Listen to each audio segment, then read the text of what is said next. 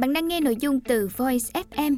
Hãy lên App Store tìm V O I Z và cài đặt ngay để tận hưởng hơn 10.000 nội dung chất lượng cao có bản quyền nhé.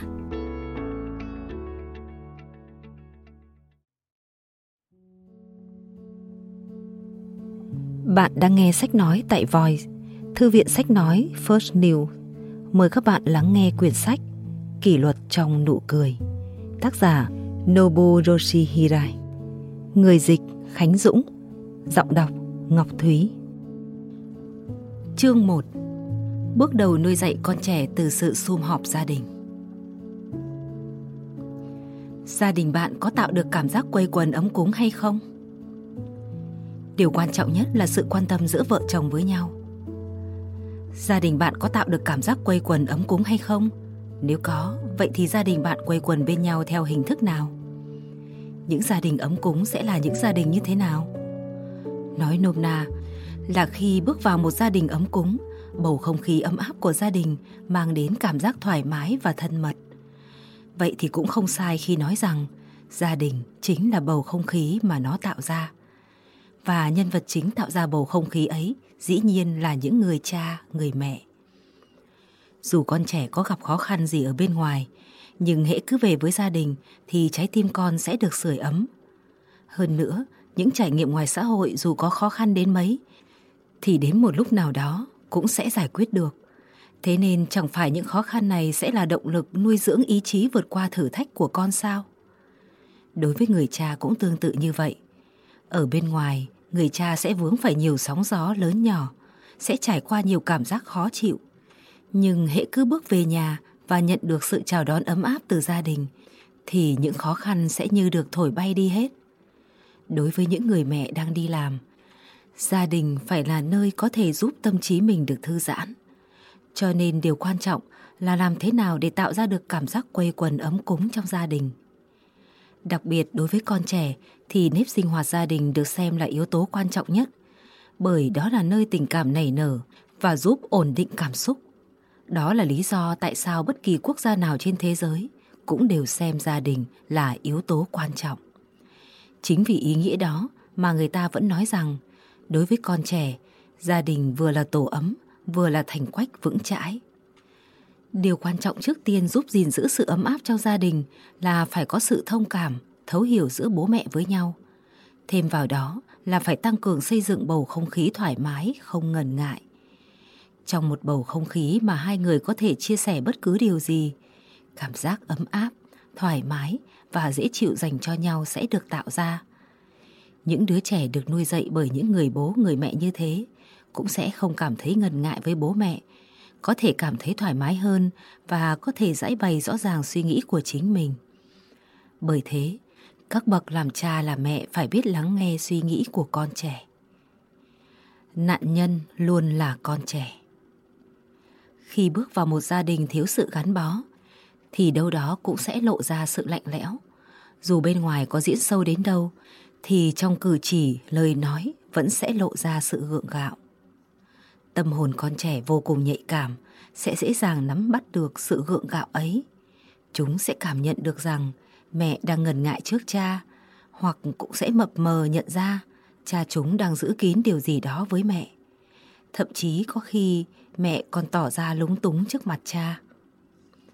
Trong một gia đình như thế, bởi vì tính kiêu ngạo mà người chồng sẽ không nghĩ đến chuyện bản thân đang gây khó khăn cho người vợ. Cũng vì thế, người vợ hầu như không nói năng gì nhiều, kể cả khi chồng có hỏi ý kiến của em như thế nào, thì người vợ cũng không trả lời một cách tích cực. Tuy vẫn có quan niệm phu sướng phụ tùy, nhưng đứng dưới góc độ là người vợ, họ sẽ cảm thấy bất mãn và trên gương mặt thường kém nét vui tươi. Ngoài ra, cũng có những người cha cư xử theo lối ích kỷ, tuyên bố rằng họ không muốn ai can thiệp vào cuộc sống của họ ở bên ngoài gia đình.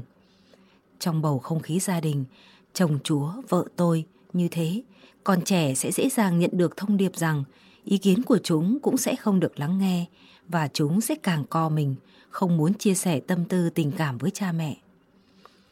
Chắc chắn những đứa trẻ được nuôi dưỡng trong một gia đình với những người cha, người mẹ như thế sẽ không có được sự ổn định về mặt cảm xúc. Chúng thường mang bộ mặt sầu muộn.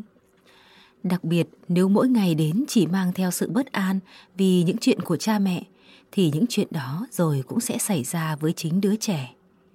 Hơn nữa, một khi đã mang nỗi bất an trong tâm trí thì thái độ nuôi dạy con của những người mẹ cũng sẽ thiếu nhất quán. Đối với người cha, trẻ sẽ luôn cảm thấy bức bách, lo sợ mình không làm vừa ý cha, sợ bị la mắng. Tất cả những điều này sẽ ảnh hưởng đến sự hình thành nhân cách của trẻ và vô tình trở thành nguyên nhân dẫn đến những hành vi không tốt ở trẻ. Như chút giận lên vật nuôi trong nhà, đánh các bạn yếu hơn trong lớp. Do trẻ không giải tỏa được tâm lý bức bách khi về nhà, thậm chí có trẻ còn biểu hiện thu mình tự kỷ vì không chia sẻ được nỗi bất an do không khí căng thẳng thường xuyên trong gia đình gây ra. Sự ích kỷ của cha mẹ sẽ bóp méo tâm hồn con trẻ. Đặc biệt khi xảy ra những vấn đề liên quan đến sự trung thủy của vợ chồng, thì trong cư xử với con cái, dù cha mẹ có cố gắng đến mấy cũng sẽ để lộ ra sơ hở. Càng cố gắng che giấu thì chỉ càng tạo ra thêm nhiều thái độ, hành động thiếu tự nhiên mà thôi. Con trẻ trông có vẻ không đau buồn vì những hành động ích kỷ như thế của người làm cha mẹ, nhưng thực tế không phải như vậy. Sự ích kỷ của người cha hoặc người mẹ để lại một ký ức tồi tệ trong tâm trí của trẻ, khiến trẻ hoài nghi nhân cách của những bậc sinh thành, những người đáng lẽ phải làm gương cho trẻ. Một khi đã không còn tin tưởng cha mẹ mình, trẻ khó có thể tin tưởng những người khác và có thể dẫn đến sự lệch lạc trong mối quan hệ với người khác phái sau này. Một quan niệm sai lầm của các bậc cha mẹ là cho rằng con trẻ không biết gì. Nhưng thực ra trẻ rất nhạy cảm trước mỗi thay đổi trong bầu không khí gia đình. Bầu không khí gia đình ấm áp hay lạnh lẽo sẽ quyết định quá trình lớn lên của trẻ theo chiều hướng tốt hay xấu. Chắc chắn một gia đình sụp đổ sẽ béo móp quá trình hình thành nhân cách của trẻ. Và sau cùng, con trẻ chính là nạn nhân. Cho nên cả người cha lẫn người mẹ hãy suy nghĩ cho thật kỹ. Cả cha lẫn mẹ đều có trách nhiệm trong việc sinh ra đứa con và cho con một gia đình ấm áp để trẻ lớn lên trong tình yêu thương. 2. Tạo dựng một gia đình có sự quây quần, ấm cúng. Cùng tạo nên bầu không khí vui vẻ và ấm cúng. Việc thường xuyên trò chuyện với nhau giữa hai vợ chồng còn quan trọng hơn cả chuyện quán xuyến những công việc trong gia đình như việc nhà hay chăm sóc con cái. Những gia đình mà hai vợ chồng thường xuyên trò chuyện với nhau sẽ luôn có sự vui vẻ và ấm cúng. Vậy thì hai vợ chồng nên trò chuyện với nhau lúc nào mới hợp lý? Đó là khi bọn trẻ đã ngủ yên hết rồi. Khi đó, hai vợ chồng có thể vừa nhâm nhi chút trà, vừa trò chuyện về chuyện nhà cửa, chuyện chăm sóc nuôi dạy con cái. Được thế thì quả là không còn gì bằng. Nếu nói rằng người phụ nữ vừa có vai trò là người vợ và cũng là người mẹ trong gia đình, thì hẳn là những chuyện như việc nhà hay chăm sóc con cái đều đổ lên vai người phụ nữ. Nhưng trong đó chắc chắn phải có những chuyện quan trọng cần đến sự thống nhất ý kiến của cả hai vợ chồng hoặc cũng sẽ có một vài chuyện gì đó mà người mẹ, người vợ không thể tự mình quyết định được. Về điểm này, chỉ khi là một người chồng biết lắng nghe một cách tích cực rồi nói ra ý kiến của chính mình với người vợ thì mới có thể làm cho cảm xúc của người vợ được ổn định. Khi người vợ kể chuyện về con cái, hãy kể thêm những khoảnh khắc vui vẻ khi chơi đùa cùng với con cho chồng nghe. Vì nếu chỉ toàn kể về những rắc rối liên quan đến con cái thôi, vô tình sẽ làm cho người nghe cảm thấy có chút chán nản. Cho nên có thể nói rằng, nội dung của buổi trò chuyện cũng là một mẹo nhỏ để có thể duy trì cuộc trò chuyện vui vẻ giữa hai vợ chồng. Tuy nhiên khi sống chung với bố mẹ chồng, người vợ sẽ gặp phải không ít khó khăn. Cho nên người chồng lúc này phải có nghĩa vụ lắng nghe những khó khăn ấy của vợ. Bởi vì chỉ khi được chồng lắng nghe một cách ân cần, quan tâm thì mọi khúc mắc trong lòng người vợ mới được giải tỏa. Ví dụ, khi người chồng đi làm về với tâm trạng mệt mỏi, nếu phải nghe những câu chuyện buồn bã hay những lời than phiền về con cái, cha mẹ từ vợ, có lẽ người chồng sẽ cảm thấy chán nản và mệt mỏi hơn. Nhưng nếu người chồng nghĩ rằng vợ đang chăm sóc bố mẹ giúp mình, đấy chính là lý do để mình phải cố gắng chịu đựng. Khi cả hai vợ chồng đều cùng đi làm, việc nhà và việc chăm sóc con cái phải là trách nhiệm chung của cả hai. Cho nên việc trò chuyện với nhau lại càng quan trọng hơn nữa. Hai người sẽ thong thả sắp xếp xem cả hai người sẽ trò chuyện ở đâu và khi nào. Việc sắp xếp chuẩn bị này sẽ còn phải tiếp diễn nhiều lần nữa, thế nên đòi hỏi hai vợ chồng cần bỏ ra chút tâm ý và thời gian. Người ta vẫn hay nói, nói thì dễ nhưng làm rất khó.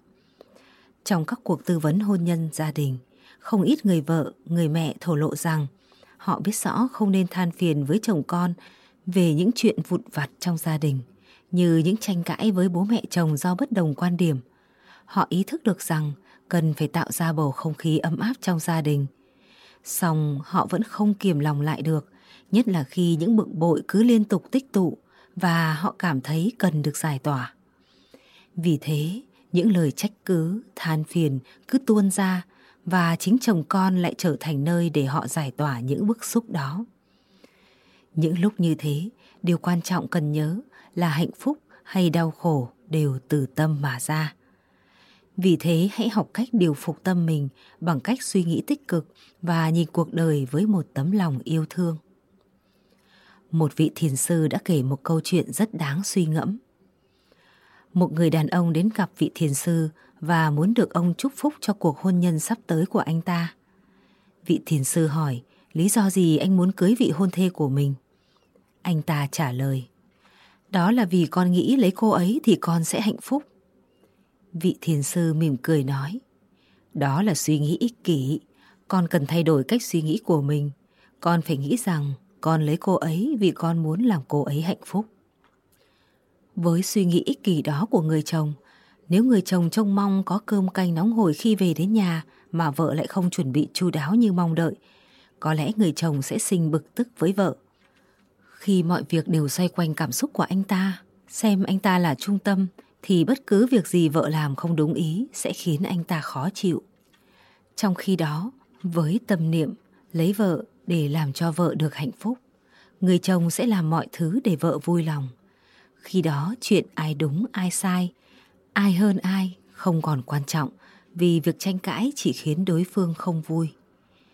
Tương tự như vậy, một người vợ khi luôn tâm niệm mang lại hạnh phúc, niềm vui cho đối phương sẽ luôn vì đối phương mà suy nghĩ. Chẳng hạn như người vợ sẽ xem bố mẹ chồng mình như bố mẹ mình, cảm thấy biết ơn họ vì họ đã có công sinh dưỡng chồng mình. Người vợ sẽ hiểu được việc người chồng thương yêu lo lắng cho bố mẹ ruột của anh ta là chuyện tất nhiên. Cũng giống như mình thương yêu bố mẹ ruột của mình vậy. Họ sẽ không có suy nghĩ. Sao anh ta luôn suy nghĩ cho bố mẹ anh mà không nghĩ cho bố mẹ tôi? Với tình yêu thương, người vợ sẽ không còn chấp nhặt những chuyện vụn vặt trong quan hệ với bố mẹ chồng vì thắng thua có ý nghĩa gì khi làm cho gia đình bất an mất vui đó là chưa kể những suy nghĩ của mình về người khác chưa chắc đã đúng nhiều khi do tâm ghen ghét ích kỷ của chúng ta khiến chúng ta nghĩ tiêu cực về họ bí quyết để kéo dài buổi trò chuyện cùng nhau có những cặp vợ chồng quyết định mỗi tháng một lần sẽ ra ngoài vừa dùng bữa vừa trò chuyện về những vấn đề của bố mẹ già đang sống cùng hoặc về việc nuôi dạy con cái và những việc vặt trong nhà. Chỉ lúc đó họ mới có thể trò chuyện một cách thong thả và thoải mái. Cũng có những cặp vợ chồng dành khoảng thời gian đó để chăm sóc con cái của họ. Nhưng quan trọng hơn hết là họ vẫn cố gắng dành thời gian cho nhau để vẫn có thể trò chuyện, trao đổi với nhau. Đặc biệt đối với chuyện chăm sóc và nuôi dạy con cái, việc thống nhất ý kiến giữa hai vợ chồng là điều hết sức cần thiết. Người mẹ là người thường hay tiếp xúc với con trẻ nên việc giao tiếp trao đổi với con cái sẽ dễ dàng và tự nhiên hơn. Nhưng đối với trường hợp là những người cha có rất ít thời gian tiếp xúc với con cái, thỉnh thoảng khi ở bên con cái, họ dạy con khác với phương pháp giáo dục của người mẹ. Đâm ra có những trường hợp làm cho con bị bối rối và dẫn đến ý nghĩ không tin tưởng vào cách dạy dỗ của mẹ. Vì vậy, càng ít thời gian tiếp xúc với con, càng phải nắm được nhiều thông tin về con từ người vợ. Thế nên vợ chồng hãy bỏ chút thời gian để trò chuyện cùng nhau. Ngay cả những cặp vợ chồng mới cưới, lúc đầu rất hay trò chuyện trao đổi với nhau. Nhưng khi con cái đã lớn hết rồi, hoặc vì công việc ở công ty dần bận rộn hơn, dẫn đến một lúc nào đó, họ dần mất đi khoảng thời gian dành để trò chuyện cùng nhau. Có khi đến vài tháng, vợ chồng chẳng nói chuyện gì với nhau, rồi nghĩ rằng thật phiền phức khi cứ phải dành thời gian để trò chuyện. Tôi cho rằng việc không có sự trao đổi với nhau về mặt tâm lý cũng đồng nghĩa với việc ly hôn. Trong số các ông chồng, cũng có thể có những người ngay từ đầu đã cho rằng việc trao đổi giữa hai vợ chồng là việc gì đó thật phiền phức. Và trong số các bà vợ cũng sẽ có những người nghĩ là không cần phải kể cho chồng họ nghe chi tiết về những chuyện như chuyện chăm sóc con cái hay việc nhà. Điều này là do ảnh hưởng từ thời đại phong kiến trước chiến tranh, rằng người chồng không nên kể về những chuyện ở bên ngoài xã hội cho vợ và người vợ cũng không nên kể lể chuyện trong gia đình cho chồng. Cách nghĩ này cho đến hiện nay vẫn còn khá nhiều. Hồi đó dù hai vợ chồng có cố gắng trao đổi trò chuyện với nhau thì cũng chẳng có vấn đề gì cả. Giống như những cặp vợ chồng ngày xưa, không cần có những cuộc trò chuyện có ý nghĩa thật sự hay những cuộc trò chuyện bình đẳng và không có sự e ngại thì cũng chẳng sao. Xu hướng như thế vẫn còn tồn tại ở đất nước Nhật Bản và nhiều quốc gia phương Đông khác và nó thường biểu hiện trong những buổi tiệc cưới qua các bài phát biểu ngắn của cấp trên của chồng. Với mong muốn có được một nhân viên làm việc hết mình, họ hay nói Vì chồng của bạn phải làm việc hết sức ở công ty rồi, nên khi chồng trở về nhà, tôi muốn bạn, ở đây ý nói người vợ, hãy là một người vợ có thể cảm thông với điều đó. Đối với một người chồng đang đi làm trong một bối cảnh xã hội như thế này, thì dĩ nhiên sự quan tâm, cảm thông của vợ là hết sức cần thiết. Tuy nhiên các công ty cũng cần phải có xu hướng lấy gia đình làm nền tảng càng sớm càng tốt. Để làm được điều này, nhất định phải bắt đầu từ việc cố gắng tạo ra những khoảng thời gian trò chuyện, trao đổi với nhau giữa hai vợ chồng. Chẳng phải thế hay sao? Tôi nghĩ việc này chỉ cần có sự quan tâm thì nhất định sẽ làm được. Người cha, người mẹ cần phải hiểu rằng nuôi dạy con trong thời hiện đại không thể là trách nhiệm của chỉ một người – một xã hội phức tạp với quá nhiều thông tin, quá nhiều mối quan hệ, quá nhiều cám dỗ trong thời đại Internet sẽ dễ dàng lôi cuốn con trẻ vào lối suy nghĩ sai lầm, lệch lạc, từ đó dẫn đến hành động sai trái. Nếu không có sự định hướng từ bố mẹ, những người gần gũi con nhất và tác động đến con nhiều nhất, ý thức được rủi ro này, người cha, người mẹ cần phải để tâm đến việc nuôi dạy con cái.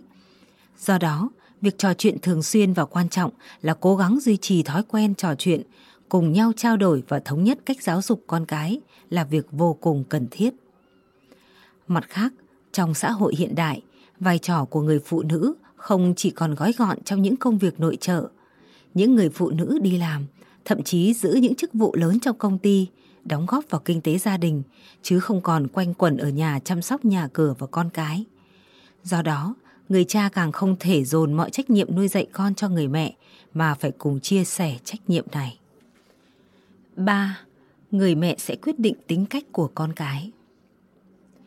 Tính nhút nhát của con sẽ thể hiện mức độ tin cậy của con đối với cha mẹ. Nếu người mẹ chỉ ở nhà đảm đương công việc nội trợ thì sẽ có đủ thời gian để tiếp xúc với con trẻ. Vì vậy, việc suy nghĩ một cách cụ thể xem mình sẽ có vai trò nào đối với đứa con là điều hết sức quan trọng. Đối với cách nuôi dạy con cái, đã có nhiều sách viết về chủ đề này. Nhưng nếu chỉ đọc thôi thì chưa hẳn là có thể nuôi dạy tốt con cái. Nhất định người mẹ phải tự mình suy nghĩ xem phải nuôi dạy con cái như thế nào. Tóm lại, việc người mẹ phải tự suy nghĩ để hành động là điều rất cần thiết. Những người mẹ không tự suy ngẫm mà chỉ mua một vài cuốn sách về giáo dục con cái để đọc, ắt hẳn sẽ có sự lo ngại về chuyện liệu có sự khác biệt giữa các cuốn sách hay không. Cho nên, việc nuôi dạy con cái suy cho cùng vẫn phải do chính mình tự suy nghĩ và quyết định. Trong đó, điều quan trọng nhất mà người mẹ cần suy nghĩ kỹ đó là phải trở thành một người mẹ có thể làm ổn định cảm xúc cho con khi chúng ở bên cạnh mình. Có thể gọi người mẹ như thế là từ mẫu, người mẹ chiều mến. Đương nhiên, hình ảnh về từ mẫu sẽ khác nhau tùy thuộc vào lứa tuổi của con. Điều đó có nghĩa là nhu cầu đối với người mẹ của con cái cũng sẽ khác nhau tùy thuộc vào độ tuổi của chúng. Để có thể gây ảnh hưởng đến con cái, người mẹ cần tạo mối liên hệ với con ngay từ khi con còn trong bụng mẹ. Việc thường xuyên vỗ về con, nói chuyện với con từ khi còn ở trong bụng tạo ra sự tương tác và mối dây tình cảm rất lớn giữa mẹ và con. Người mẹ trong quá trình mang thai cần luôn vui vẻ, tránh cảm giác bất an vì sự bất an đó sẽ ảnh hưởng đến tâm lý thai nhi. Xét về mặt khoa học, các nhà nghiên cứu chỉ ra rằng sự lo lắng, giận dữ, bất an sẽ kích thích tiết ra những chất hóa học không có lợi và những chất này được truyền sang cho con qua nhau thai. Về mặt tinh thần, giữa mẹ và con luôn có sự liên kết, vì thế con sẽ cảm nhận được sự bất an đó của người mẹ. Vì thế các thành viên trong gia đình cần tạo ra bầu không khí hòa thuận, an bình và vui vẻ khi người phụ nữ đang mang thai. Trong một khoảng thời gian sau khi sinh con, tôi mong là những thành viên trong gia đình, nhất là người chồng, hãy hỗ trợ người mẹ chăm sóc con trẻ như pha sữa cho con, thầy tã, để người mẹ có thể nghỉ ngơi tốt nhất. Cùng chăm sóc con cái ngay từ khi con mới chào đời sẽ giúp người chồng hiểu hơn nỗi vất vả của vợ và cũng tạo ra được mối liên kết trong gia đình giữa cha mẹ và con cái. Ngay sau khi sinh, cơ thể người mẹ cần được nghỉ ngơi nhiều để phục hồi sức khỏe. Dù khi đó chưa thể trò chuyện nhiều với con, nhưng người mẹ có thể ôm ấp con để cho con có cảm giác ấm áp gần gũi với mẹ. Khi sức khỏe đã hồi phục, người mẹ cần thường xuyên trò chuyện với con. Nói cách khác là tạo ra mối quan hệ về mặt tình cảm với con.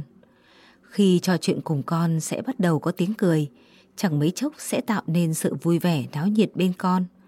Tôi trông mong một người mẹ có thể mang lại niềm vui như thế. Vì vậy, nếu nhìn thấy con trẻ không chơi một mình nữa và lắng nghe chăm chú những chuyện xung quanh thì người mẹ nên bế con lên và trò chuyện cùng con.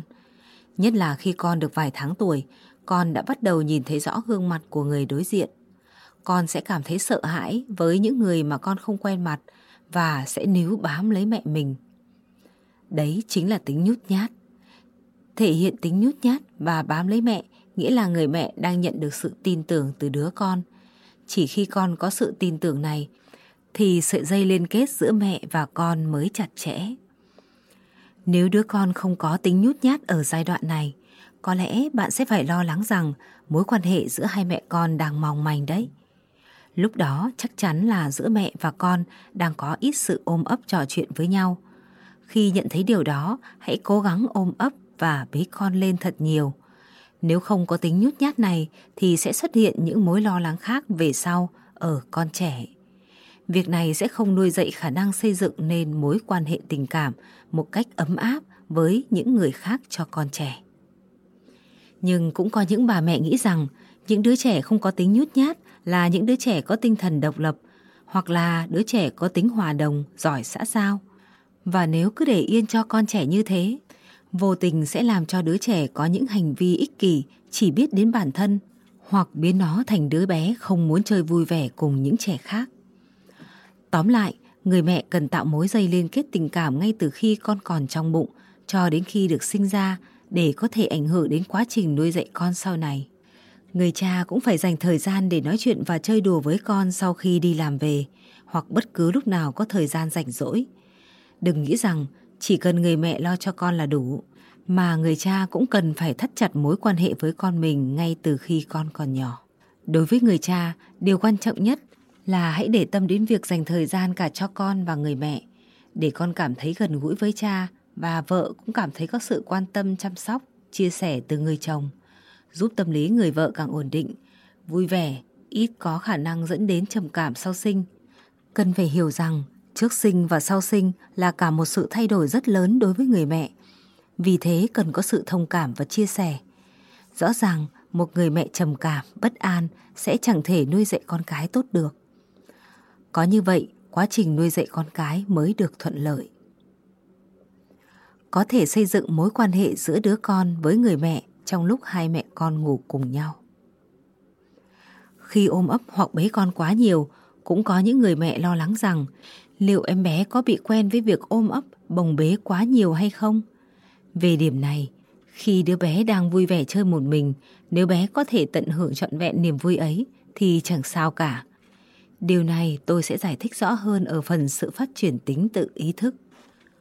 Ôm ấp bao bọc quá nhiều là kết quả của việc không quan tâm đến cảm xúc của đứa trẻ và vô tình cứ ôm ấp chúng kể cả khi chúng muốn chơi một mình hoặc cứ ôm ấp để cho con không khóc. Đó là bởi vì chúng ta không thể thấu hiểu và giao tiếp với tâm hồn của đứa bé. Mối quan hệ giữa đứa bé với người mẹ sẽ bắt đầu từ tính nhút nhát và ngày càng khăng khít hơn. Có lẽ bé sẽ thích dựa cậy vào mẹ hơn là những thành viên khác trong gia đình. Bằng cách cho con cái dựa cậy vào mình, một hình ảnh đẹp về người mẹ sẽ được khắc sâu trong tâm trí đứa con. Những đứa con như thế nhất định sẽ không bao giờ có chuyện chúng rời khỏi gia đình. Rời xa gia đình nghĩa là phải bước ra đời khi đến tuổi trưởng thành và tự mình vượt qua giới hạn của bản thân. Những đứa trẻ có xu hướng tự sát được cho là do hình ảnh của một người mẹ tốt đã không được xây dựng trong lòng chúng. Nếu nghĩ như vậy, cũng có thể nói rằng nguyên nhân sâu xa của những vấn đề từ khi dậy thì vốn đã có sẵn từ khi còn là trẻ sơ sinh. Từ 1 đến 3 tuổi là khoảng thời gian hình thành mối quan hệ tình cảm với mẹ một cách chặt chẽ nhất. Đặc biệt là từ 1 tuổi rưỡi đến 2 tuổi rưỡi, mỗi khi đứa trẻ lo lắng, buồn phiền hay đơn giản chỉ là buồn ngủ thì chúng sẽ muốn được leo lên nằm vào lòng mẹ, đúng không? Đó là hiện tượng cần được quan tâm từ mẹ, hoặc có thể chúng sẽ bắt chước mọi thứ từ mẹ. Buổi tối chúng sẽ chui vào trong chăn của mẹ, đúng không? Tất cả những điều trên là bằng chứng cho thấy mối quan hệ với người mẹ đang trở nên vững chắc hơn.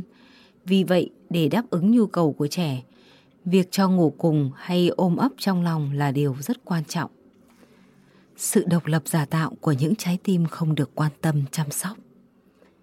Làm như vậy, những đứa trẻ được quan tâm chăm sóc trong quá trình trưởng thành sẽ được ươm mầm cho một trái tim ấm áp, có thể chấp nhận người khác. Khi nhìn vào những đứa trẻ không được quan tâm chăm sóc, ta sẽ thấy như thể chúng là những đứa trẻ độc lập, nhưng đấy chỉ là sự độc lập giả tạo. Đứa trẻ cũng biết lo lắng về tương lai của nó. Để làm cho đứa trẻ biết quan tâm chăm sóc mẹ thì cần phải có thời gian. Hơn thế nữa, việc tiếp xúc cơ thể lại càng quan trọng. Tuy nhiên chiều chuộng chúng là điều không nên làm. Chiều chuộng nghĩa là cho đồ ăn, cho đồ chơi để làm cho đứa trẻ vâng lời. Ngoài ra, việc cho ngủ cùng đến bao giờ còn tùy thuộc vào sự chậm phát triển tính tự giác, nên hãy cố gắng giúp trẻ phát triển tính tự giác này. Cho dù có cho trẻ cảm nhận đầy đủ việc tiếp xúc cơ thể đi nữa thì cũng không được phục vụ trẻ. Phục vụ trẻ sẽ gây cản trở việc phát triển tính tự giác ở trẻ. Thậm chí có người mẹ còn nhầm lẫn cho rằng yêu thương trẻ là phục vụ cho trẻ. Việc giáo dục con trẻ làm những việc bản thân có thể tự làm từ khi còn nhỏ là rất quan trọng. Phục vụ quá nhiều chính là chăm sóc thái quá, nên trẻ sẽ bị phụ thuộc nhiều hơn, trải nghiệm ít hơn, không chỉ tính tự giác mà khả năng thích ứng đều không được nuôi dưỡng. Gần đây sự xuất hiện của bạo lực gia đình là kết quả của việc người mẹ nuông chiều trẻ quá mức. Nó giống như thái độ đối với người giúp việc vậy. Tôi hy vọng người mẹ cũng mong muốn có quyền như một người quản lý trong gia đình. Người mẹ là người sẽ đưa ra phương án, lên kế hoạch trong việc nuôi dạy, giáo dục con trẻ hay làm việc nhà. Cả gia đình, đặc biệt là trẻ, sẽ cùng giúp đỡ mẹ một phần công việc nhà theo phương án kế hoạch đó và những khoảnh khắc nhỏ như vậy sẽ xây dựng nên thói quen về sau này. Điều quan trọng là quá trình cho trẻ phụ giúp làm việc nhà. Nếu người cha, người mẹ có thể cùng làm với con thì càng tốt. Nó sẽ giúp xây dựng tình cảm ấm áp giữa cha mẹ và con cái. Con cái sẽ hiểu được nỗi vất vả của cha mẹ ngay từ khi còn nhỏ, sẽ càng nuôi dưỡng sự thông cảm, tình yêu thương, hạn chế tính ích kỷ ở con. Từ chỗ biết yêu thương cha mẹ, ông bà bằng cách chia sẻ việc nhà để người lớn đỡ cực, trẻ sẽ dần dần biết yêu thương những người khác qua việc giúp cụ bà hàng xóm xách đồ chẳng hạn. Rõ ràng, cho trẻ chia sẻ việc nhà không chỉ dạy trẻ tính tự giác, tự lập, mà còn dạy trẻ lòng yêu thương và quan trọng là tạo được mối dây tình cảm giữa các thành viên trong gia đình. Như vậy sẽ dễ dàng hơn trong việc nuôi dạy con ở những giai đoạn tiếp theo. 4. Người cha hãy trở thành tấm gương cho con trẻ. Hãy bắt đầu dù bằng một lời nói đùa. Vai trò của người cha trong gia đình là gì? Trước tiên, người cha chính là người đưa ra những chủ đề vui vẻ trong gia đình. Người cha là người có nhiều trải nghiệm bên ngoài nhất, nên hãy xem xem trong những trải nghiệm đó, chọn ra điều gì có thể trở thành chủ đề thú vị, chủ đề làm cho cả gia đình vui vẻ, rồi kể cho mọi người nghe vào bữa ăn tối. Đó cũng là điều trẻ mong chờ ở cha mình. Dù chỉ là tấm biển quảng cáo hay công việc của một người nào đó, nếu cố gắng tìm lấy một chủ đề thì bạn sẽ tìm thấy nhiều điều bất ngờ khác nữa. Có thể bắt đầu bằng một lời nói đùa, miễn sao nó làm cho mọi người cảm thấy vui vẻ hơn là được. Khả năng pha trò cũng sẽ dần tốt lên khi chúng ta cố gắng. Cứ như vậy, trẻ nhỏ cũng bắt đầu tự chia sẻ những câu chuyện của chúng về trường học hay bạn bè. Mọi người sẽ dành thời gian ở bên nhau nhiều hơn trong bữa ăn, đúng không? Điều này cũng giúp loại bỏ dần thói quen vừa ăn vừa xem tivi nữa. Kết quả là cả gia đình sẽ gắn kết với nhau chân thành chặt chẽ hơn. Dành thời gian chơi đùa cùng trẻ sau bữa ăn. Hãy cùng với trẻ dọn dẹp bàn ăn. Hãy nghĩ rằng việc cùng nhau dọn dẹp sẽ rút ngắn thời gian hơn rất nhiều và ta có thể dùng khoảng thời gian đó để mọi người trong gia đình vui đùa cùng nhau. Việc chơi đùa như thế nào sẽ tùy thuộc vào độ tuổi của trẻ, nên hãy lắng nghe ý kiến của trẻ trong việc này thì tốt hơn. Đây cũng là một ý nghĩa của việc phục vụ. Nếu xem nhẹ điều này, người cha rất dễ trở thành người cung phụng cho trẻ. Bố hay mẹ đều có thể chơi đùa vui vẻ cùng trẻ. Nếu được như vậy thì sẽ phải làm cho trí não trẻ hoạt động nhiều hơn đúng không? Kỷ niệm về những ngày cùng bố mẹ chơi đùa khi còn nhỏ sẽ luôn được gìn giữ trong lòng trẻ suốt quãng đời còn lại. Đặc biệt, đối với những đứa trẻ có ít cơ hội được chơi đùa với bố, điều đó sẽ lưu lại ấn tượng rất mạnh mẽ. Rất nhiều trẻ em đang mong muốn tha thiết được chơi đùa cùng với bố của mình. Còn những người bố không thể dành nhiều thời gian chơi đùa cùng con do bận bịu sẽ mua cho con những món đồ chơi đắt tiền hay những món ăn ngon. Đây chính là sự quan tâm, chăm sóc về mặt vật chất cho trẻ. Mặc dù trẻ sẽ vui vì điều đó, nhưng điều làm trẻ vui thực sự không phải là việc có được những món đồ chơi xịn mà là việc người bố đã nhớ tới trẻ khi đem quà về cho chúng sau những chuyến công tác. Trẻ sẽ càng vui hơn khi bố cùng chơi với mình, cùng lắp ráp những món đồ xếp hình mà bố đã mang về. Nói cách khác, điều mà trẻ mong đợi nhất là có thời gian ở bên bố của mình, chứ không phải là những món quà, những nhu cầu vật chất tầm thường kia. Suy cho cùng, chơi mãi các món đồ chơi cũng chán, quan trọng là trải nghiệm, là cảm giác trò chuyện cùng bố khi chơi món đồ đó. Đó là lý do vì sao trẻ cứ thấy bố đi làm về là vác đồ chơi ra, vì mong đợi được bố chơi cùng, chứ không hẳn trẻ thực sự thích món đồ chơi đó. Khi hiểu được tâm lý này, nỗi khao khát này của trẻ, các ông bố hãy để tâm dành chút thời gian để chơi với con dù công việc có bận bịu. Một người cha luôn dành thời gian chơi với con sẽ giúp ích rất nhiều cho quá trình lớn lên của trẻ vì trẻ luôn cảm nhận được sự ấm áp, yêu thương từ cha mẹ. Vậy nên, việc dùng vật chất để bù đắp cho việc không thể cùng con trẻ chơi đùa sẽ không chỉ cản trở sự phát triển mối quan hệ giữa hai cha con mà còn làm cho trẻ trở thành người thực dụng. Chúng ta hy vọng điều này sẽ không xảy ra. Một điểm lợi lớn của việc chơi cùng con trẻ là qua việc chơi, người cha có thể dạy con rất nhiều điều. Chẳng hạn như dạy con hành vi chơi ăn gian là rất xấu, vì như thế sẽ không có bạn nào khác muốn chơi với mình. Ở đây là dạy con sống trung thực. Hoặc dạy con tư duy logic qua các trò chơi xếp hình, lắp ráp.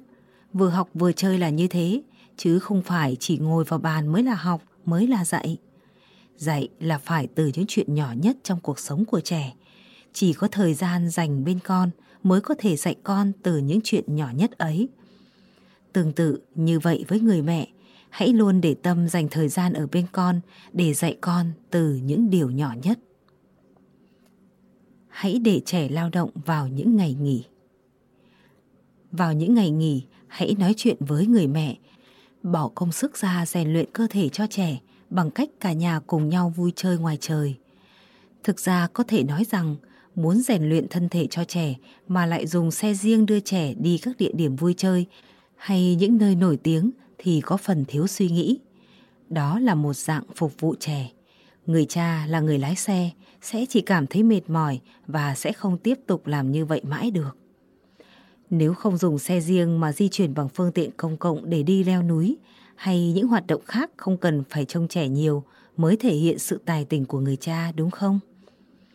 Và qua những chuyến đi, hãy dạy cho trẻ hiểu về những điều mấu chốt trong cuộc sống hay về những thứ như đồ dùng để nấu ăn, đồ dùng đi cắm trại. Đó mới là điều quan trọng. Những kỹ năng sống mới là hành trang cần thiết cho trẻ. Trẻ có thể trải nghiệm sâu sắc và học hỏi nhiều điều thú vị qua những chuyến đi.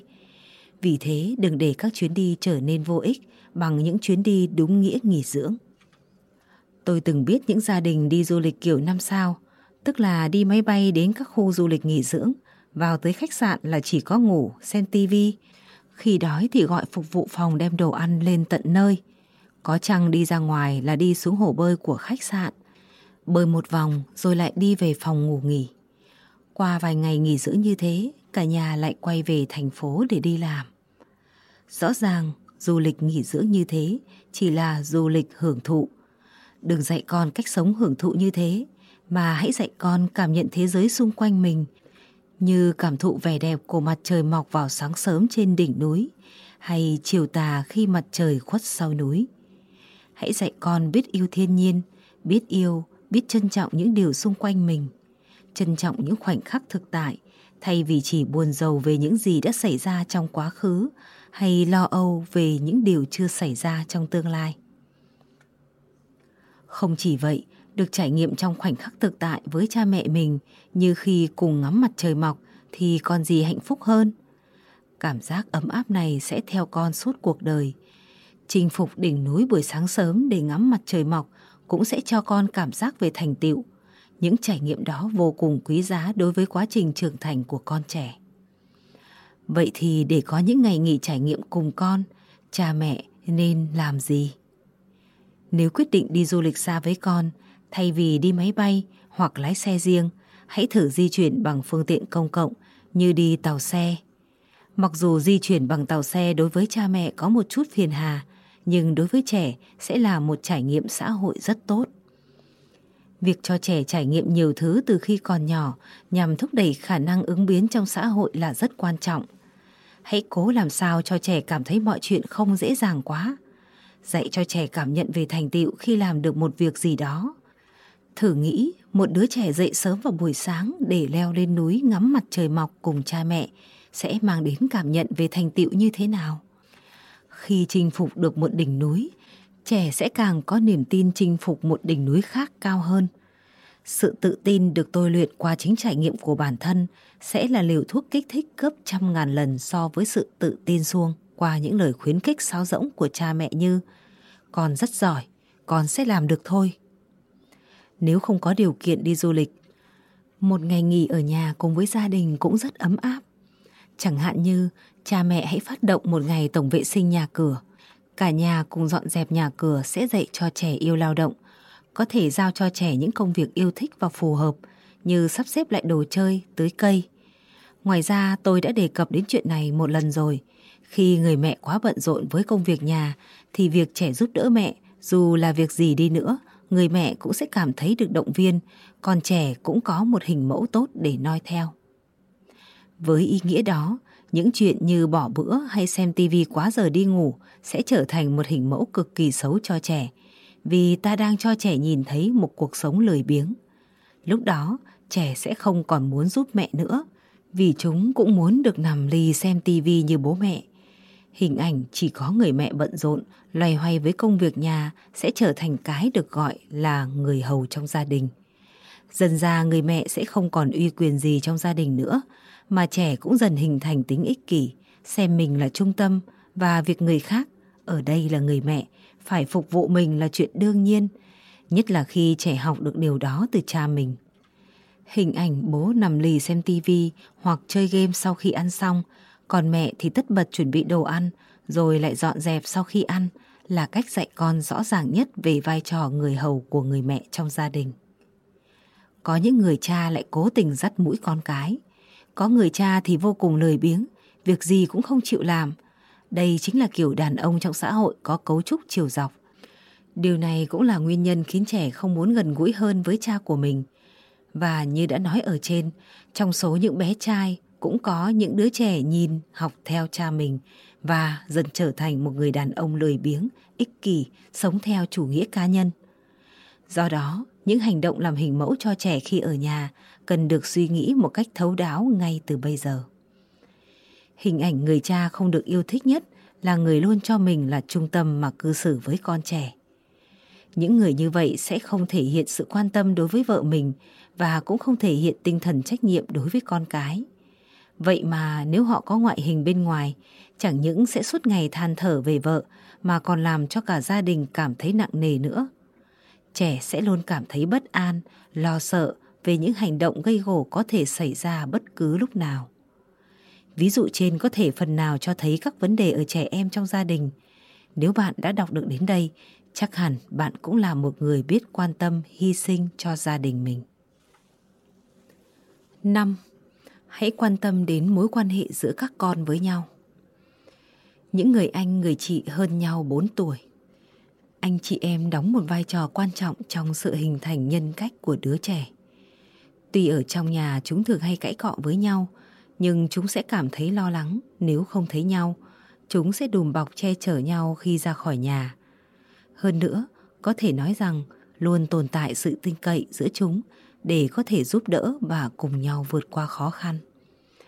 Để xây dựng được mối quan hệ anh chị em như thế, điều kiện tiên quyết là phải mang đến cho con cảm giác tin tưởng rằng cả cha lẫn mẹ đều yêu thương chúng như nhau. Và để làm được điều đó, các bậc cha mẹ phải suy ngẫm đến độ tuổi của các con, rồi từ đó cố gắng đối xử một cách bình đẳng giữa các con. Tuy nhiên, bình đẳng không có nghĩa là đối xử như nhau giữa các con, mà là cha mẹ phải nghĩ đến sự phát triển riêng của từng đứa trẻ để đối xử sao cho phù hợp. Ví dụ, nếu người mẹ sinh thêm một đứa con nữa, trong khi đứa trước chưa tới 3-4 tuổi, thì nên làm thế nào? Lúc đó, người mẹ hay nói với đứa con lớn là Con được làm anh chị rồi đấy. Tuy nhiên bạn cần biết là sự nảy mầm cảm xúc được làm anh, làm chị sẽ không thể phát triển cho đến khi đứa bé lên 4 tuổi. Nếu bạn biết điều này thì ngay cả khi bạn nói con được làm anh chị rồi đấy, với con thì cũng chẳng thể ép buộc con được điều gì. Khi đang cho bé nhỏ bú sữa mà đứa lớn cứ bám lấy đầu gối của mẹ, khi đó người mẹ sẽ giang tay chào đón con chứ. Khi đó người mẹ sẽ không thể không đặt em bé nhỏ xuống, phải vậy không? Đó là lúc đứa trẻ đang ngập tràn nỗi lo lắng rằng em của nó đang cướp mất mẹ của nó. Cũng có những đứa nhỏ 3-4 tuổi thôi, nhưng cư xử ra dáng một người anh, người chị khi được cha mẹ bảo. Con được làm anh chị rồi đấy. Nhưng thật ra hành động ngoài mặt là thế thôi. Nó chỉ muốn được cha mẹ khen ngợi khi làm vậy. Đấy chỉ là sự dối gạt. Sự khác nhau trong tính cách nằm ở sự khác nhau trong cách giáo dục. Chắc hẳn chúng ta đều nghĩ dù bé lớn bắt nạt bé nhỏ đi nữa thì cũng không nên quy hết rằng đó là hành động của đứa trẻ hư. Bé nhỏ tuổi hơn bị ăn hiếp nhưng từ đó sẽ học được và hiểu ra nhiều điều. Tuy nhiên khi bé nhỏ bị ăn hiếp quá đáng thì bé sẽ cướp lấy tay mẹ rồi lén nút phản ứng lại với anh chị của bé. Nếu bạn nhận thấy điều đó thì buổi tối trước khi đi ngủ hãy trò chuyện cùng bé. Nếu đã tới giờ ngủ rồi mà bé cứ thức mãi chẳng chịu ngủ, chúng ta đừng quát mắng. Ngủ mau đi, mà hãy từ từ dỗ dành bé. Là một bà mẹ thì ai cũng thèm được rảnh nợ với hai đứa con và làm những gì mình muốn làm. Nhưng việc suy đoán những bất ổn trong cảm xúc của bé lớn là điều rất quan trọng. Nếu con xác nhận được rằng mẹ cũng yêu thương mình thì bé sẽ không ăn hiếp em quá đáng và càng lớn hơn thì ta sẽ thấy bé càng biết chăm sóc em hơn. Tuy nhiên, đó là những việc sẽ diễn ra sau khi trẻ vào tiểu học. Các bà mẹ thường hỏi rằng đều nuôi dạy các con như nhau, nhưng sao đứa lớn thì nhút nhát, còn đứa nhỏ lại lanh lợi vậy nhỉ? Một số người mẹ cho rằng sự khác nhau ở con của mình là bẩm sinh, có thể một phần là do bẩm sinh, nhưng phần lớn là nằm ở cách nuôi dạy trẻ. Dù cha mẹ có cùng một cách nuôi dạy con đi chăng nữa, thì chắc chắn tâm lý khi nuôi con cũng sẽ có nhiều điều đối lập. Khi sinh con đầu, Mọi thứ liên quan đến việc chăm sóc trẻ sẽ là những kinh nghiệm đầu tiên, cho nên có rất nhiều điều không yên tâm. Các bậc phụ huynh thường tìm đọc những cuốn sách về cách chăm sóc trẻ để nắm được cách nuôi dạy tốt nhất. Chính vì tâm lý đó nên các bậc cha mẹ thường lo lắng và cố gắng làm nhiều điều nhiều cách. Chắc chắn khi chăm sóc con đầu lòng, trẻ cứ bệnh một chút là đưa ngay đến chỗ bác sĩ khám. Một bác sĩ nhi từng nói vui với tôi rằng các bà mẹ có con đầu lòng, mỗi khi con bị bệnh thì cuống cả lên, cứ như con mắc bệnh nan y tới nơi vậy. Đến khi sinh con sau thì những kinh nghiệm chăm sóc trẻ có được từ con đầu lòng cực kỳ có ích. Cha mẹ không những đỡ lo lắng nhiều hơn mà thậm chí có phần sao nhãng. Chẳng hạn như con hơi sốt thì vẫn bình tĩnh nói rằng để hết bữa nay coi sao. Từ đó trẻ lớn lên một cách thoải mái. Trẻ thường chứng minh cho cha mẹ thấy bằng cách hay vươn mình. Và lại, trẻ vốn đã coi anh chị mình chính là đối thủ để so bì nên càng mạnh mẽ hơn. Hơn nữa, có thể thấy có được sự khác nhau trong cách đối xử với bé đầu lòng và bé sau. Đối với con đầu lòng, chúng ta thường nhận thức sai lầm về việc nuông chiều trẻ, chẳng mấy khi âu yếm và có những cử chỉ yêu thương. Nhưng đối với bé sau thì luôn dịu dàng, chẳng hạn như bế con lên đùi để cưng nựng. Vì vậy, đừng để cho bé đầu lòng cảm thấy cha mẹ phân biệt đối xử mà từ đó sinh tâm ngăn cách với em mình. Một tình huống hay xảy ra trong gia đình là nhiều cha mẹ ít khi nào chịu khó, nghe chuyện tranh cãi giữa hai đứa con để phân xử thỏa đáng mà cứ nói câu cửa miệng. Làm chị, làm anh phải biết nhường nhịn em. Hay em còn nhỏ mà, con nhường em đi. Điều này sẽ làm cho đứa làm anh, làm chị cảm thấy uất ức. Nhất là khi đứa em giật lấy món đồ chơi hoặc đồ ăn mà trẻ yêu thích. Phải nhường nhịn vô lý nhiều lần như thế sẽ càng khiến cho trẻ sinh lòng ghét em mình. Đồng thời, hành động bắt bé lớn phải nhường em vô điều kiện sẽ càng dung túng cho sự càn quấy, vô lý và ích kỷ ở bé sau. Vì thế, cha mẹ cần phải tạo sự công bình, cần dựa trên đúng, sai khi phân xử giữa hai con. Đây cũng là lúc cha mẹ dạy con biết phải trái và biết yêu thương nhau, nhường nhịn nhau một cách tự nguyện thay vì bị bắt nhường nhịn một cách vô lý cách ứng xử khi nuôi ba đứa con trong gia đình. Sự khác nhau về ý thức của người mẹ khi nuôi dạy con đầu lòng và con sau dẫn đến ảnh hưởng trong việc hình thành nhân cách của từng trẻ. Vì thế không thể nói rằng cũng dạy con như nhau mà tại sao? Được. Đặc biệt là nếu nhà có ba anh em, trai, trai gái hoặc gái, gái trai thì trẻ ở giữa thường sẽ mạnh mẽ và khôn lanh hơn hẳn. Đó chính là vì về mặt tinh thần hay mặt vật chất thì bé ở giữa đang được coi là second hand. Second hand ở đây mang ý nghĩa là cũ. Thường thì từ quần áo cho tới đồ chơi đều sẽ là đồ nhường lại, đồ còn dùng được. Chúng ta rất dễ dàng nảy sinh suy nghĩ như thế. Nhưng đúng lúc đó mà các bà mẹ sinh ra em bé có giới tính khác với anh chị chúng thì mọi thứ lại thành đồ mới hết. Và khi đứa trẻ giữa nhìn thấy điều đó đương nhiên là bé sẽ thấy mình thiệt thòi. Vì vậy, để cố gắng cho trẻ sữa hiểu rằng bé đã là anh chị thì về mặt vật chất, chúng ta cần mua tặng bé những món đồ chơi mới. Về mặt tinh thần thì cần dịu dàng, chiều mến với bé hơn là những đứa trẻ khác. Nhất là những lúc chỉ có bé chằn chọc không ngủ trong khi mọi người đã ngon giấc. Bạn cần từ từ trò chuyện cùng bé. Nhờ vậy mà những cảm xúc ấm ức cáu gắt của trẻ sẽ không trỗi dậy.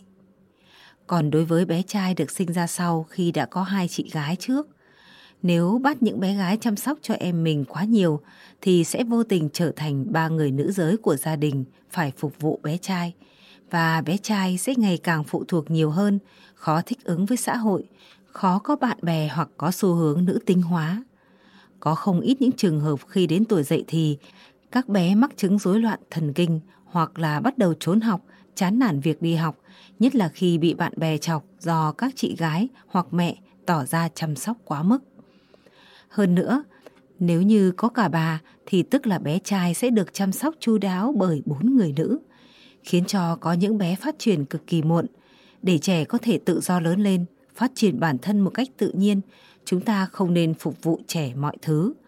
Trong một gia đình toàn là nữ, vai trò của người cha càng quan trọng. vì là người đàn ông thứ hai trong gia đình ngoài bé ra. Vì thế, sự dạy dỗ của cha rất có ý nghĩa trong việc cân bằng tâm sinh lý của trẻ. Việc so sánh anh chị em trong gia đình là nguồn gốc của định kiến. Dù nói rằng cách nuôi dạy bé trai và bé gái là khác nhau, nhưng cũng có một điều cần phải chú ý hơn nữa.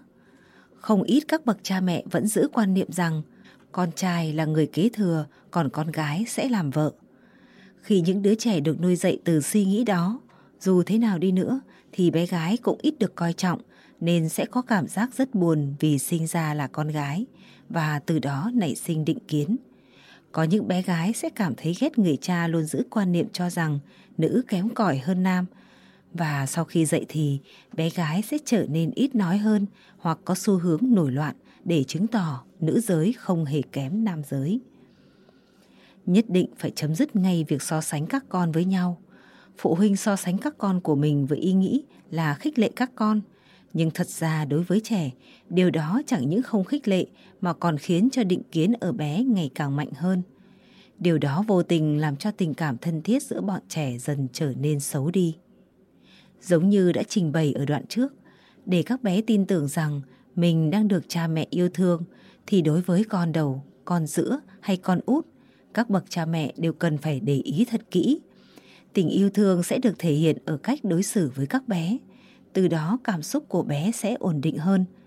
Cha mẹ cần biết rằng nếu không chú ý đến những điều đó, tình cảm giữa các con sẽ dần xa cách, càng lớn càng thù ghét nhau. 6. Ông bà hãy tạo ra ranh giới với các cháu của mình. Sự riêng biệt trong cuộc sống là yếu tố quyết định then chốt. Sống chung với người bà lớn tuổi rất dễ gặp phải mối quan hệ không tốt giữa mẹ chồng và nàng dâu. Có khi còn ghét nhau đến mức nàng dâu thất lễ gọi mẹ chồng là bà già. Do vậy, các cặp vợ chồng đã sớm hướng tới cuộc sống của gia đình hạt nhân, là gia đình hai thế hệ, bao gồm cha mẹ và con cái. Tuy nhiên có nhiều người bà được các con trai và cháu yêu thương, tôn trọng hết mực. Đó là người bà luôn sống tình cảm với chồng, đối xử với cuộc đời bằng lòng vị tha và sự tử tế. Và những người ông người bà này luôn vạch rõ cuộc sống riêng biệt, không chen vào đời tư của con cháu mình, đặc biệt khi các con của họ là những cặp vợ chồng trẻ. Sống riêng biệt đầu tiên là về nơi ở. Người lớn tuổi không sống chung nhà hoặc không xâm phạm cuộc sống của đôi vợ chồng trẻ. Nói chung là sắp xếp phòng ở sao cho đôi vợ chồng trẻ có thể tự do sinh hoạt mà không liên quan đến người lớn tuổi. Người bà luôn được người ông tôn trọng, dành tình cảm yêu thương thì khi về già chắc chắn họ sẽ không chen vào cuộc sống của đôi vợ chồng trẻ cũng như không sống dựa dẫm vào con cái. Những người lớn tuổi hiểu rõ ý nghĩa của việc sống riêng và luôn vì hạnh phúc của đôi vợ chồng trẻ mà hết lòng giúp đỡ, chính là những người được con cháu yêu thương tôn trọng. Họ luôn được con cháu thương nhớ quây quần, những khoảnh khắc vui vẻ trong gia đình được lan tỏa và ý nghĩa hơn.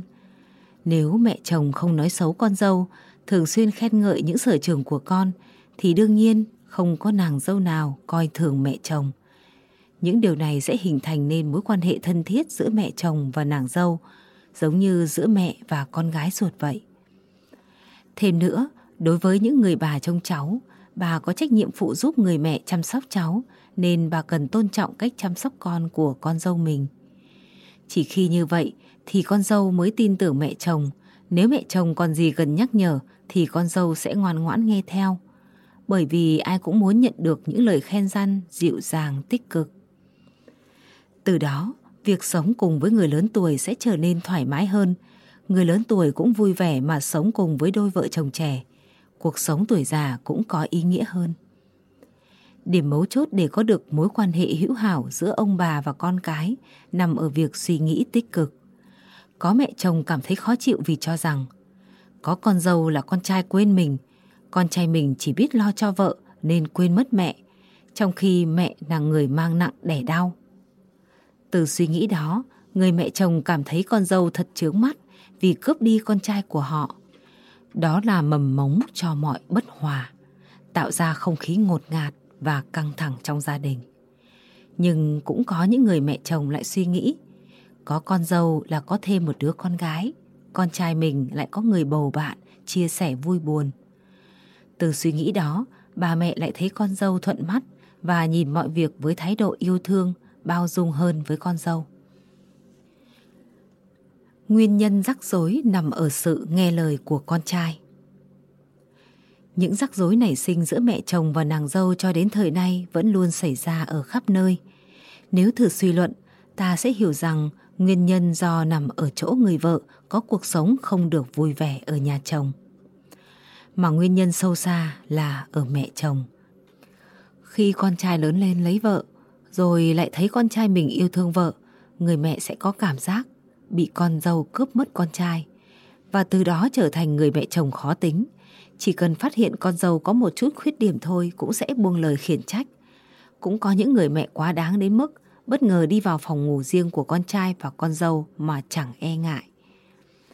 Đối với những trường hợp như vậy, để tránh xảy ra bất hòa, trước tiên cần phải sống riêng.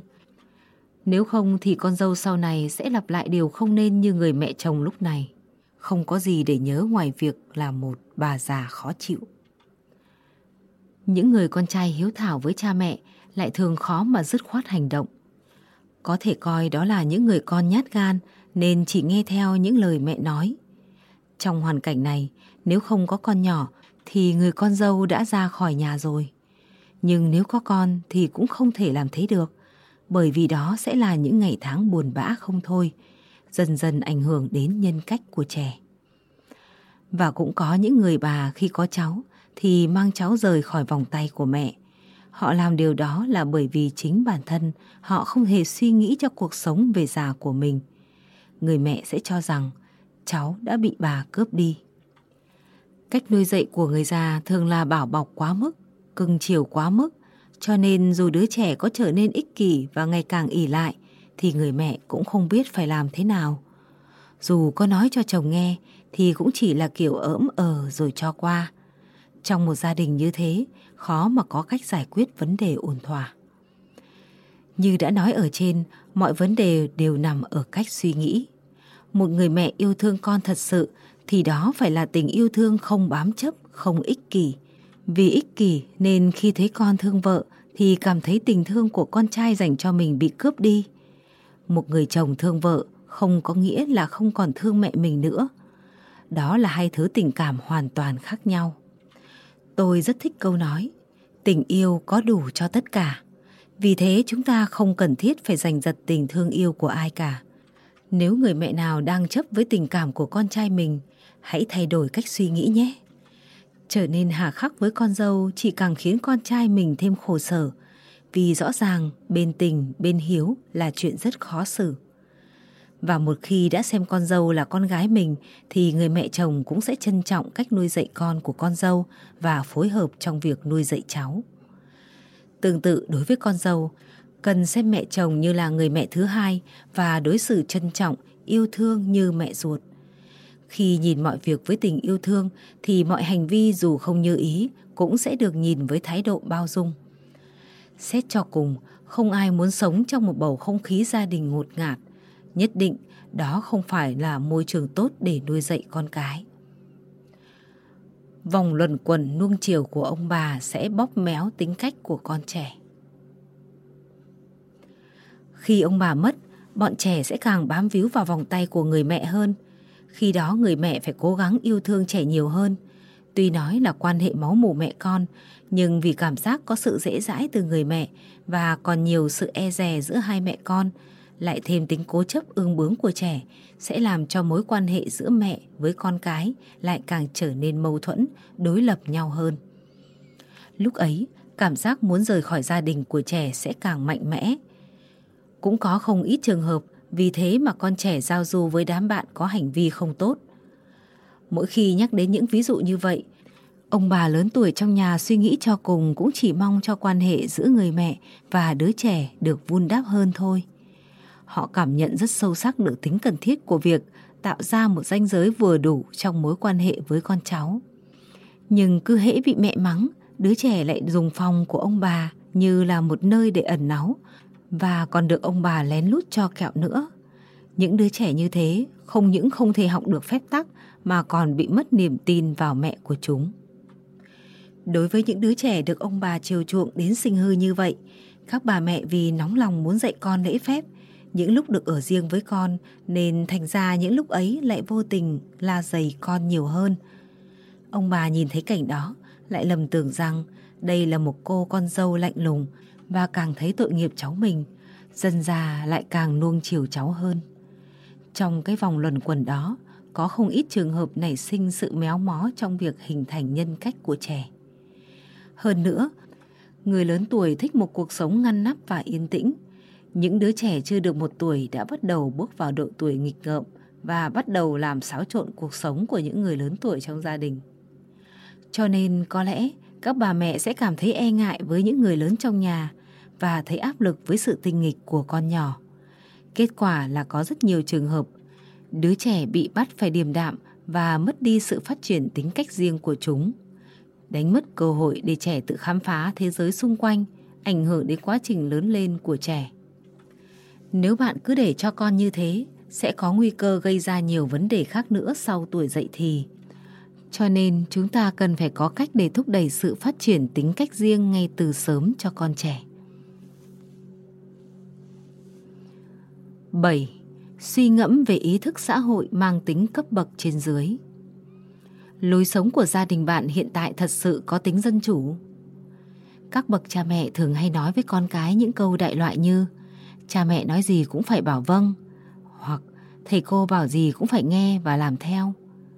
Những câu nói như thế chắc chắn bắt nguồn từ tư tưởng, xã hội mang tính cấp bậc trên dưới. Nếu bạn muốn dạy con một cách dân chủ, thì bạn nên dạy con rằng, nếu con có ý kiến riêng của mình, thì hãy cứ nói rõ điều đó với cha mẹ hoặc thầy cô nhé. Hoặc hãy nói, con hãy nghe hết lời thầy cô nói, sau đó tự đưa ra phán đoán của chính mình rồi mới thực hiện con nhé. Đối với cuộc sống vợ chồng cũng thế. Tuy bây giờ ý kiến của những người mẹ đã dần có trọng lượng hơn trước, nhưng đâu đó cũng có những người cha vẫn còn mang tính tư tưởng, phu sướng phụ tùy như trước đây. Đó là những ông chồng hay cau có, tức tối khi vợ đưa ra một ý kiến nào đó. Hai vợ chồng như thế chắc chắn không thể có những buổi trò chuyện cởi mở cùng nhau. Bởi vì chỉ khi có thái độ thật sự lắng nghe đối phương thì mới có thể tạo ra một buổi trò chuyện thật sự với nhau. Thái độ này cũng giống như khi bạn hướng đến trò chuyện cùng con trẻ. Khi chúng nói ra ý kiến của chúng, bạn cần phải chú ý lắng nghe. Nếu bạn không thể làm được điều này, bạn sẽ không thể nào trò chuyện được với con của bạn. Ngoài ra, nếu có một người cha hoàn toàn không có ý định chia sẻ công việc nhà hoặc một người cha có tính cố chấp ích kỷ, khi quyết định điều gì đó đều dựa trên tư tưởng mang tính cấp bậc trên dưới chứ không hề có suy nghĩ bình đẳng thì chắc chắn người đó là con người của xã hội mang tính cấp bậc trên dưới. Ngay cả trong số các bà mẹ, cũng có những bà mẹ suy nghĩ rằng việc phục vụ cho cả gia đình là nhiệm vụ của mình hoặc cũng có những người vợ đang sống chung với chồng và với cha mẹ già của chồng với một thái độ e dè. Những người mẹ, người vợ như thế là những người vẫn chưa thể thoát khỏi tư tưởng của một xã hội mang tính cấp bậc trên dưới. Đứng trên quan điểm như thế, nếu thử kiểm tra những hành vi và ý thức trong cuộc sống hàng ngày của chúng ta, có thể thấy rằng tuy ngoài mặt có vẻ là dân chủ, nhưng gốc rễ của tư tưởng mang tính cấp bậc trên dưới đó hiện nay vẫn còn khá nhiều. Vì thế các bậc cha mẹ cần phải thử một lần trao đổi với nhau và thử kiểm tra xem hiện tại gia đình mình đã có sự dân chủ thực sự trong nếp sinh hoạt hay chưa. Có những bố mẹ dù cho con nêu lên ý kiến riêng nhưng cuối cùng vẫn quyết định theo ý kiến của mình vì cho rằng con còn chưa trải đời nên khó tránh những suy nghĩ, tư tưởng non nớt, dễ phạm sai lầm. Cho dù khả năng quyết định của con có dẫn đến sai lầm nhưng nếu đó là sai lầm không đáng ngại thì cha mẹ nên để cho con thực hiện vì trẻ sẽ học được nhiều thứ từ chính sai lầm của mình. Từ đó mới có thể trưởng thành. Cha mẹ có thể đưa ra ý kiến và những kịch bản có thể xảy ra để con xem xét. Nhưng cuối cùng vẫn nên tôn trọng nguyện vọng của con. Suy cho cùng, cha mẹ sẽ không thể theo con cả đời, thầy con quyết định mọi thứ được. Vì thế, hãy dạy con tính độc lập bằng cách trao cho con sự dân chủ thực sự. Hết chương 1. Bước đầu nuôi dạy con trẻ từ sự sum họp gia đình.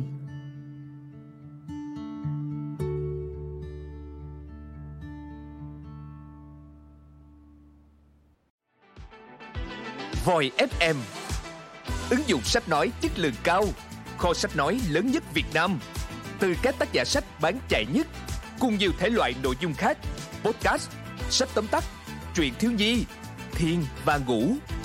Chia theo các hạng mục dễ tra cứu Và được thể hiện qua các dòng đọc mượt mà. Hẹn giờ tắt để nghe trước khi ngủ.